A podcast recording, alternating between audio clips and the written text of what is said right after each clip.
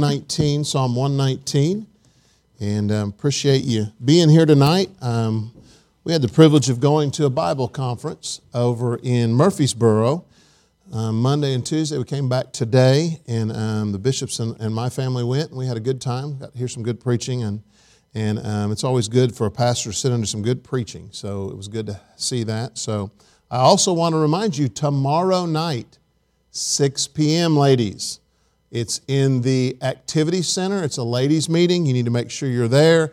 Men, after the service, if you can help us, we need to set up some tables for that and for homecoming. So, homecoming's this weekend. Invite someone to come, your, your friends and your family this, this week. So, let's turn our Bibles to Psalm 119, and we're going to look, we're going to read eight verses. I want you to just follow along. What I'll do is I'll read the first one, and then you guys can read the next one. So, I know you're paying attention. We're going to start in 153. I'll read 153, and then I'll help you read, but you need to read all the even numbers. It says in Psalm 1, 119, 153 says this Consider mine affliction and deliver me, for I do not forget thy law. Plead my cause and deliver me. Quicken me according to thy word. Salvation is far from the wicked, for they seek not stat- thy statutes. Great are thy tender mercies, O Lord. Quicken me according to thy judgments. Many are the persecutors and mine enemies, yet do I not decline from thy testimonies. I beheld the transgressors and was grieved, because they kept not thy word. Consider how I love thy precepts. Quicken me, O Lord, according unto the, in, thy, in thy loving kindness. Thy word is true.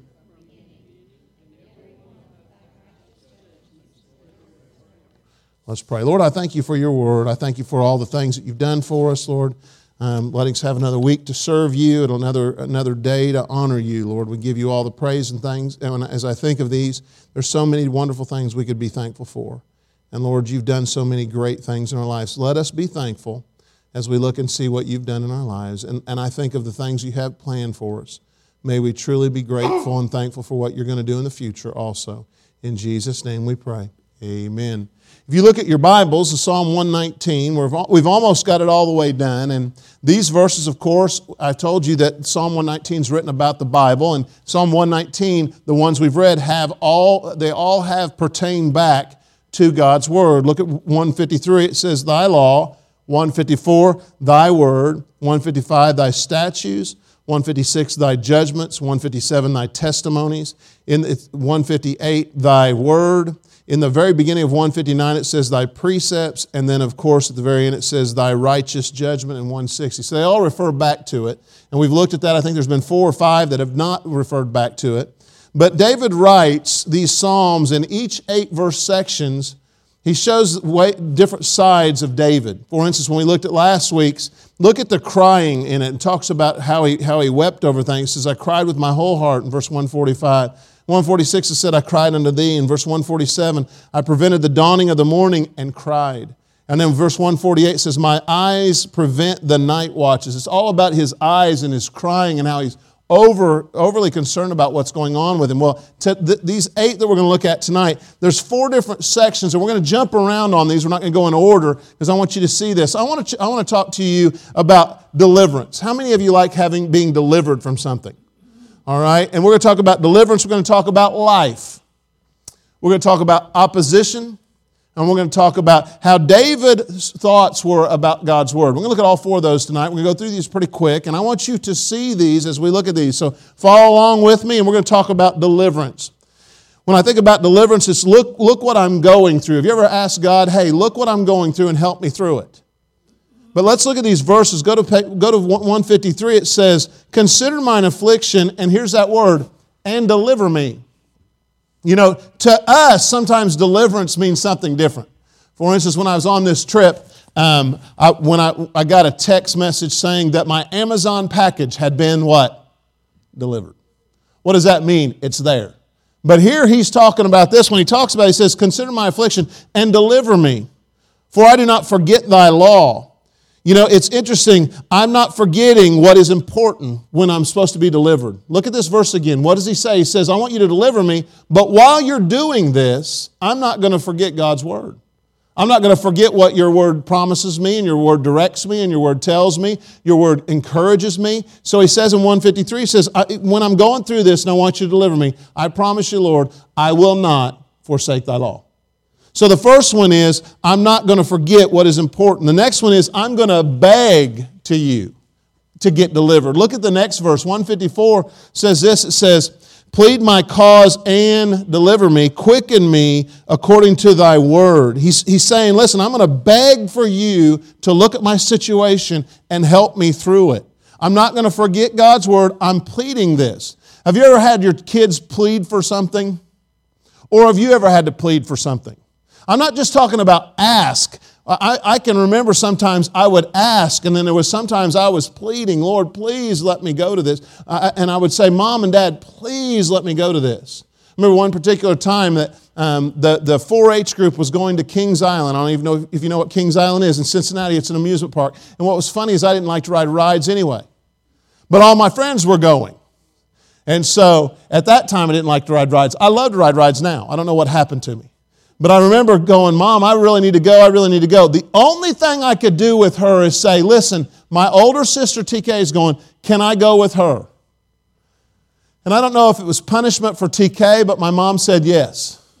And so I ended up going over there, and, and I don't know, I'd never ridden a roller coaster before. And how many of you ever been to Kings Island? Anybody been to Kings Island? All right, there's one called the Beast. It's one of their biggest roller coasters. And I remember sitting on that. My sister got me in there, and I wanted to get out. And, and I was in the roller coaster and I was like, TK, I don't really want to do this. And, and so the lady came by, and about the time the lady came by, she put her hand over my mouth and grabbed my arms and put them down with the other one. And I couldn't say anything. Because when you get on that ride, you can't see the ride.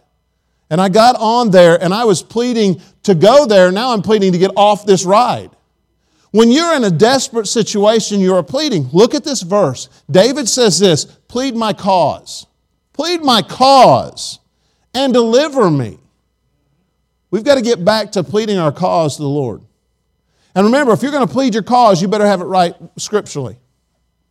You've got to have it right scripturally to plead that cause because God's not going to do anything unscriptural. And so we've got to make sure we're right with this. But there's that deliverance. There's something about being delivered from something. And David starts these eight verses about being delivered.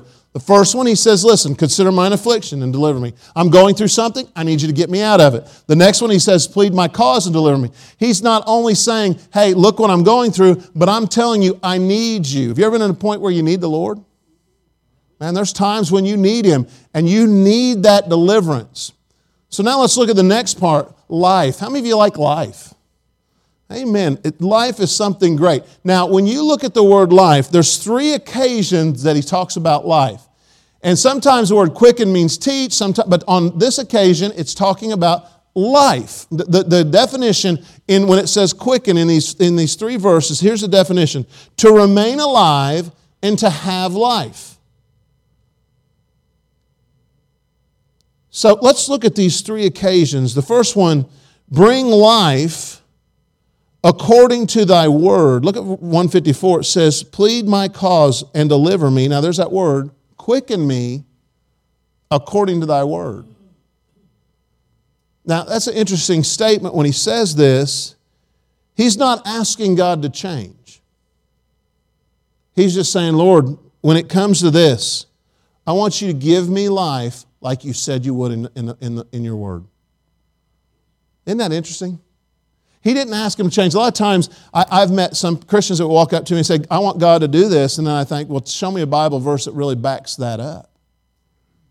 No, they're, they're, sometimes they're making their plead, and their plead is not necessarily going the way the Bible is. And sometimes people pray about the weirdest things, but here he's saying, listen, I've looked at, your, at the scripture and I need life like you said I could get from the scriptures. He said, Listen, I need to bring life according to thy word. He's not asking God to change. I want you to flip over to go to Psalm 57. This is an interesting psalm. You've probably read this. If you've, of course, if you've read through Psalms, you've read it. But this is an interesting psalm. Go to Psalm 57, and I want to just read one verse in this. Then I want you to see something. Um, go to verse number seven. It says, "My what heart is fixed, O God." My heart is fixed. Then he says, I will sing and give praise. He's saying, through anything I'm going through, my heart is fixed. What's that mean? When I think of the word fixed, sometimes I think it was broken, he fixed it. But you know what he's saying? He's saying it's not going to move, it's going to stay there. Um, and so you've got to understand one thing with this. David's saying, listen, I have got my heart fixed on you. I'm not going to move. Is that a good thing? Absolutely, it is. But go to the very top of the um, top of the chapter, chapter one, chapter fifty-seven. Look at what it says underneath um, Psalm fifty-seven. What are the last three? Does anybody have any writings before the scripture starts in their Bible? What are the last three words? In the cave. He wrote this while he's fleeing from Saul, and he says, Listen, my heart is fixed. I'm going to do what's right no matter what. And you know what? When he wrote that, Ray, he was in a terrible situation. He didn't run. He said, Listen, I'm going to stay where I'm going. I'm staying where I'm at, and I'm going to move forward, and I'm going to do what God wants me. It's my, my heart's fixed on you. You know, it's so easy to say when everything's coming up roses at your life, you're saying, oh man, I could do anything for the Lord. But it's another thing when you're living in a cave with a bunch of bad people. And David writes this while he's, written it, while he's living in a cave. It was not one of his best moments. But you know what? He understood what God had for him, and it wasn't his time to be that king. And here, the one that is the king, he won't attack that king while he's living in his cave. The king is trying to seek him and King Saul is not trying to seek him to put his arm around him, he's trying to put a spear through him. So he says, Listen, in the midst of this cave, I'm going to stay fixed. I'm going to hold to what I need to hold on to. And that's why he says in the scripture that, you know, you've got to go and say, listen, I want to be, I want to have life in my life, and I'm wanting that life that you promised me in your word that you would give me. You know, sometimes we just need some encouragement. Amen? Am I the only one that needs encouragement? How many of you like encouragement? I mean, it's, it's okay to encourage somebody, it's okay to be nice to somebody. And he's saying in this scripture, he's saying, Listen, you have promised me you will give me life, and you'll give me life as you promised in your word. The second thing is this bring life unto me according to thy judgments. Go to 156 says, Great are thy tender mercies, O Lord. Quicken me according to thy judgments. Now, that's an interesting thing. He's saying, Give me life by my judgments. Now, when I think of judgments, what do you, when you think of judgments, what do you think of? Almost God correcting you, right? Now, there's no way David would ever say that. Read this, read this one more time. Quicken me according to thy judgments. There is no way David would have ever said that to God if he wasn't right with God to begin with. He had to be right with God to say, Listen, quicken me to your judgment. Give me life through your judgments. With, with whatever you've done in the past, I want those judgments brought upon me because his heart was pure. He's a man after God's own heart. Yeah, sure, he messed up with Bathsheba, but he had gotten that right. And he had, he had worked and worked and worked. He said, Listen, I need you to give me life according to your word and to your judgments. Now, watch this, this last one that's found in there. Go to page, go to, go to verse 159. It says, Consider how I love thy precepts. Quicken me, O Lord, according to thy loving kindness. Now it's not only the word, the judgments, but now it's loving kindness. You know, I, I, wrote this down. It says, Bring life unto me according to, to my love to you, God, and your love to me.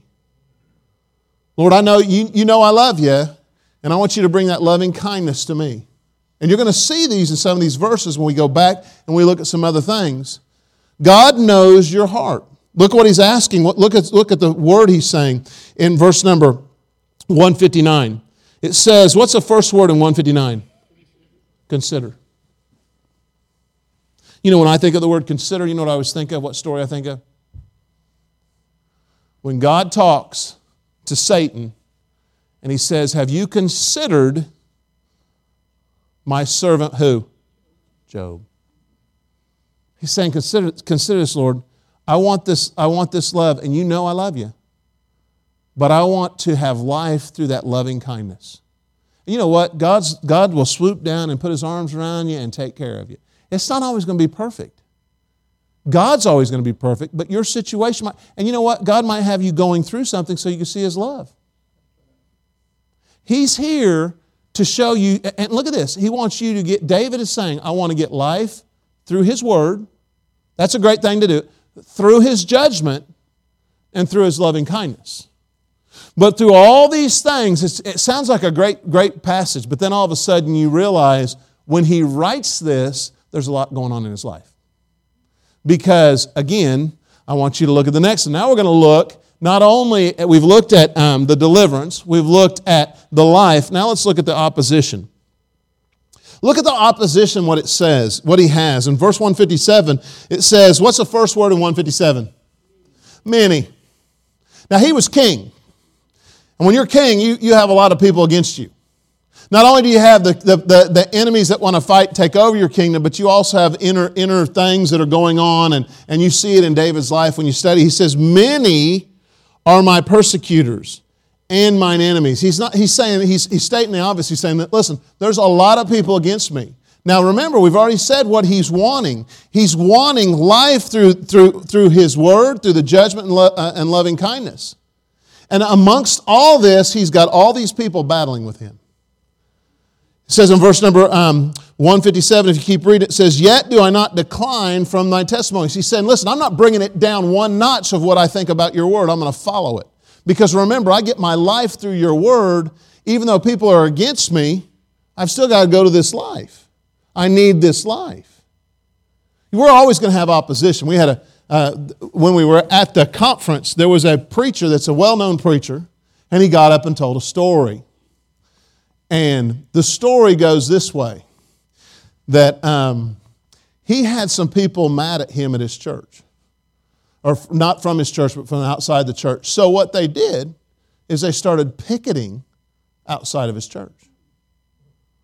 And they would hold signs up that was just basically slamming the pastor. You're talking about a church that runs four or 5,000 people. And they're holding these signs up against the pastor. And so he, he, he called, he had police officers in his church. He called them in. He said, Listen, what can I do about this? They did some research on it. And he said, They're walking on the sidewalks in front. He said, And no one wants to come visit a church, so they're holding signs up against preacher and against church. Well, the police officer said, You don't understand. You don't own that sidewalk. His response was, We built that sidewalk and put it down. He said, But when you built it, you sent, you sent the lease to them, and the city now owns that sidewalk. So he's sitting in a business meeting the next week, and he goes, and he's saying, I don't know what to do. And he goes, But I got an idea. He said, We might not own the sidewalk, but we sure do own the sprinklers. So that next Sunday, they went out there and they turned the sprinklers on these people. He said they did not miss a beat. They just kept walking through the, he said they were walking through the rain and all the way through it. And he said they were soaked by the time it was over. They never left. So he got back in the next business meeting and he said, I don't know. I, he goes, I don't know what to do with this. And he said, I got an idea. Here's what I'm going to do. He looked at one of his staff men. He goes, This is what I want you to do. He said, I want you to go to the costume store and I want you to get a devil's outfit. I want, I want I want ear, horns up there. I want you to hold a pitchfork. I want you to have a tail on it. And he said, when they start picketing, I want you to go out there and picket with them. And so the next Sunday, here they are. And here this guy comes in a devil's outfit. But I didn't tell you what he put on the sign. He made a sign just like the picketers, and it said, I'm with them. You get in a second. So all these picketers around, and there's a devil walking around and says, I'm with them, pointing to the other picketers. He said they got so frustrated because they couldn't get him off the picket line because that, he's doing exactly what they're doing that they never came back again. I'm telling you, sometimes you just sit there and go, What are people thinking? What are people thinking? You've got some enemies. You're going to have some. Look at what else it says. It says they're wicked. He's telling his opposition, he says, Listen, there's some opposition. The opposition is there's many of them. And verse 155 it says, not only that, salvation is far from, and he labels them the wicked. And it says, For they seek not thy statutes. He's already declared that he wants life through the statues, and he's saying these people, these people are totally opposite of where I am. They don't want the statues. They don't want the law. They don't like anything you're doing. You're always going to have opposition when you're doing something right. So just move forward. Move forward. So many oppositions. Then it says afflictions. Go to verse number 153. It says, Even though through my afflictions, I don't forget your word.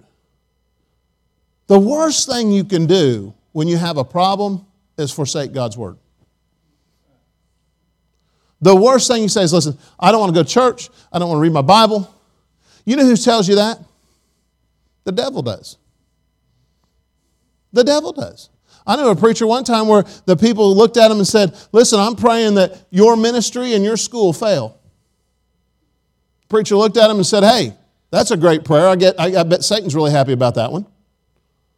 I'm telling you, when you look at these things, you go, wow, there's, there's affliction, there's going to be some problems. That's what life is going through problems and understanding that Christ is walking hand in hand with you. The scriptures never failed you, God's never failed you.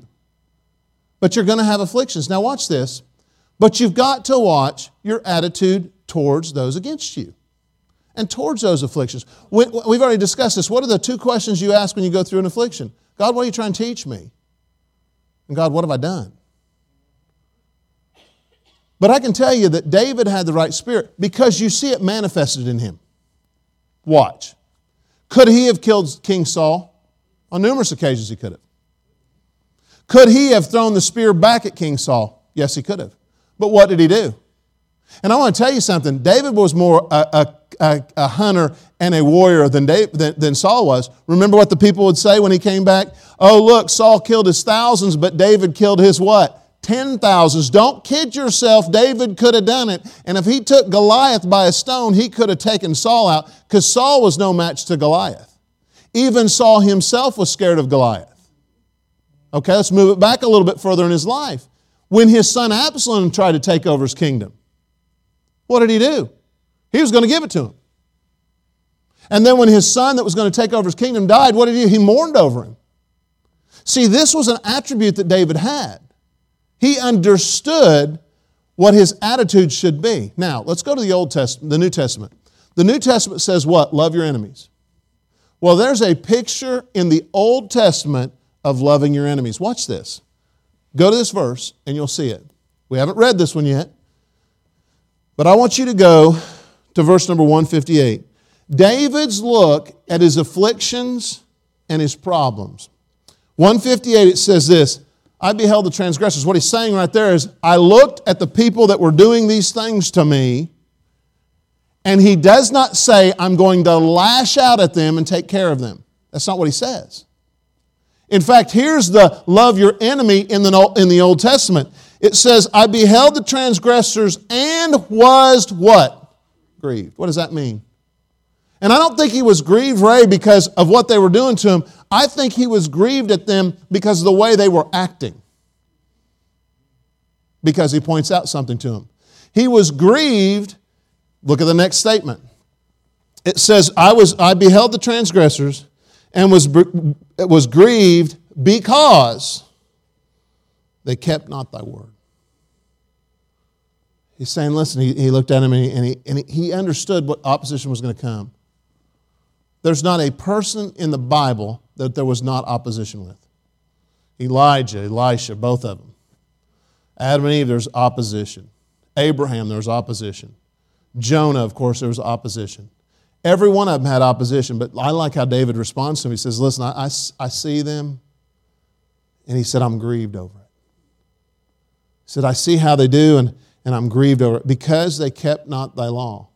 And have you noticed that everything that David says, it goes back to that law? It goes back to it. Because that's what he based his whole life on. It wasn't about his opinion. Everybody has opinions, right? Some of you like some types of music that I don't like.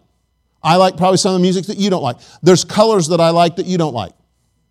There's probably teams that I like that you don't like. If I were to t- stay in here, how many of you are North Carolina Tar Heel fans? How many of you? I mean, I see light blue shirts over everywhere, but no one likes the Carolina Tar, Tar Heels. Anybody like them here? Okay. Okay, there's, there's two of us. And I, I won't tell them, Mrs. Moody, it's you, but there's two of us in here. And you know what? If I say, how many of you like Tennessee volunteers? Raise your hand. You better raise your hand, sir. I'm waiting for you to raise your hand. Okay, all right. The, the, we all have different opinions, right? We've got to get back to understanding we're not all going to agree about everything.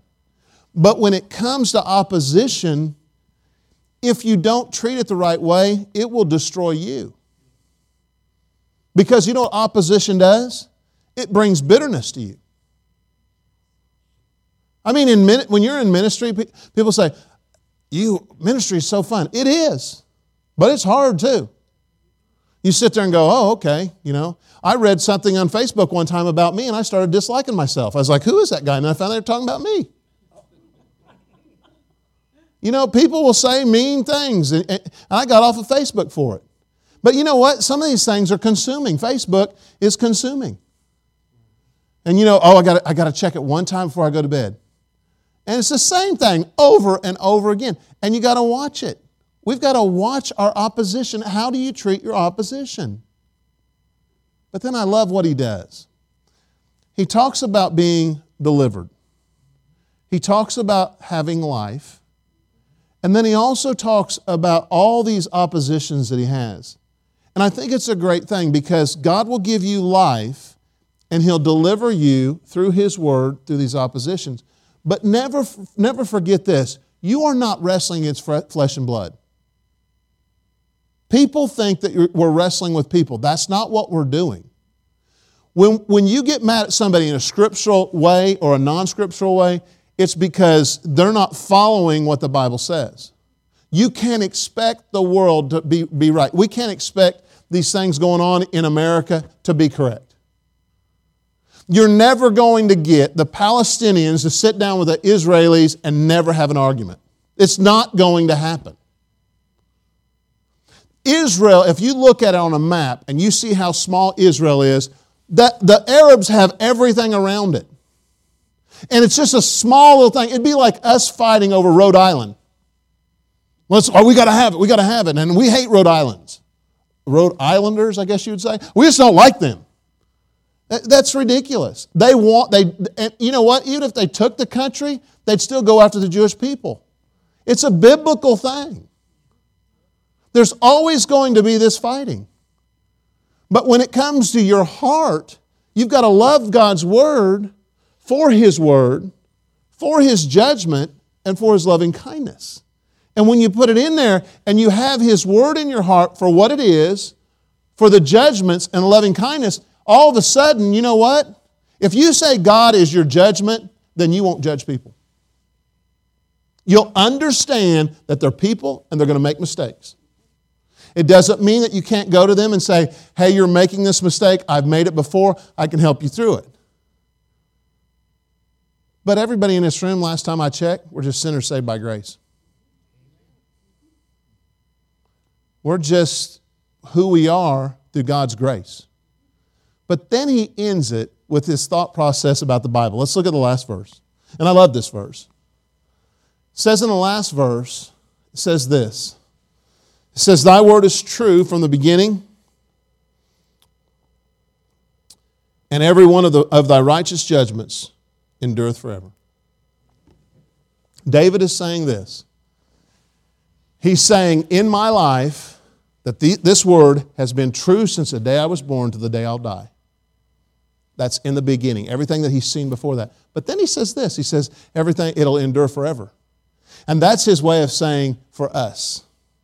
God's word's not going to change. Jesus Christ, same yesterday, today, and forever. He's not going to change. You know what I like about that? It's one word. Aren't you glad that God is consistent? And let's talk about how great this book is, okay? Because sometimes I, I fail to point these things out. I don't know if you've ever, here's what I want you, here's some homework for you. Take a story of the Bible, read it today or tomorrow, read it the next day, and read it the next day. I promise you, you'll get something different from it. Promise you will. You know why? Because it's a living word. It's, it's, not a, it's not a dead word. Okay, how many of you ever read, I'm going to date myself, how many of you ever read um, Nancy Drew or the Hardy Boys books? Okay? when you read those books and you've read them one time and you set them down and say, okay, I'm going to read these again the next, in about a week, and you read it again, you know what? You're going to know who did it. It's going to, there's not going to be any change in it. But God's Word is a living Word and it moves where you move. It moves to your age. It moves to your ability. It moves to your, your, your brains, the way you're thinking. It moves to your heart. And all these things, David's saying, listen, I have changed and I have done these wrong things, but God's Word, it's always the same.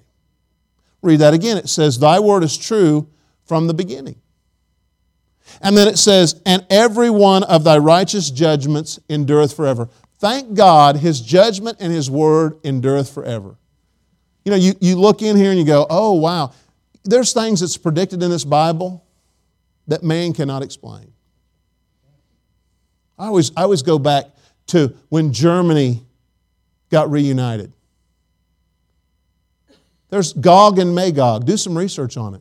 Talks about how they, they were brought back together in, in Revelation. And here, you, you ask somebody 50 years ago if, if, if Germany would have been put together, they say, oh no, that'll never happen. And, and you see all these things happen earthquakes, hurricanes, all these things happening. Man, it's hitting every year. I was talking about my Sunday school. I don't remember so many hurricanes in my life, but they're just one right after the other. That's what the Bible said it would be in, in the end times. So, you know what? When you look at this, thy word is true. How many of you believe God's word is true? There's nothing wrong with it. And it's true from the beginning, and its, and its judgments are going to last forever. And you know what? I'm so thankful for that. And you know, when we get up to, when we get to heaven and we see Christ, and I want to tell you this when you see Christ, you're not going to be looking at him in the eyes, you're going to be looking at his feet. Because you're going to truly realize who you are and who he is. It's not going to be, hey, how great of a job I did for you. You're not even going to be able to look at him. You're going to be on your knees bowing to him, understanding who he is and what we are. And I'm so thankful for what God's word does for us. You're going to have some afflictions. You're going to have problems in your life, oppositions. You know what you need to do? Go back to understand you need life. You need that life. You need God to quicken you to make you what you need to be. And when that opposition comes, go back to that word and understand wherever it's at. Just go back to it and then understand that God's word from the beginning to the end is going to endure. And I'm so thankful for that. Lord, I thank you so much for your word. So many things are written in these eight verses. May we, may we understand what you have for our life. Lord, you've got so many wonderful things for us. And you try to teach us along the way. Lord, sometimes we get wrapped up in our situation, we don't see what you're trying to teach us. Thank you for David, reading David's words and seeing what David says. Lord, may we truly understand what it is to love our enemies, what it is to love our word, love your word. Lord, may I get that loving kindness in my life. May I understand that your word's been true from the beginning all the way to the end. Lord, thank you for putting us through situations to grow us stronger. And I thank you for what you've done in, our, in my life. I thank you for the good preaching I've heard the last couple days. Lord, may I, may I truly apply it in our life, in my life. In Jesus' name we pray.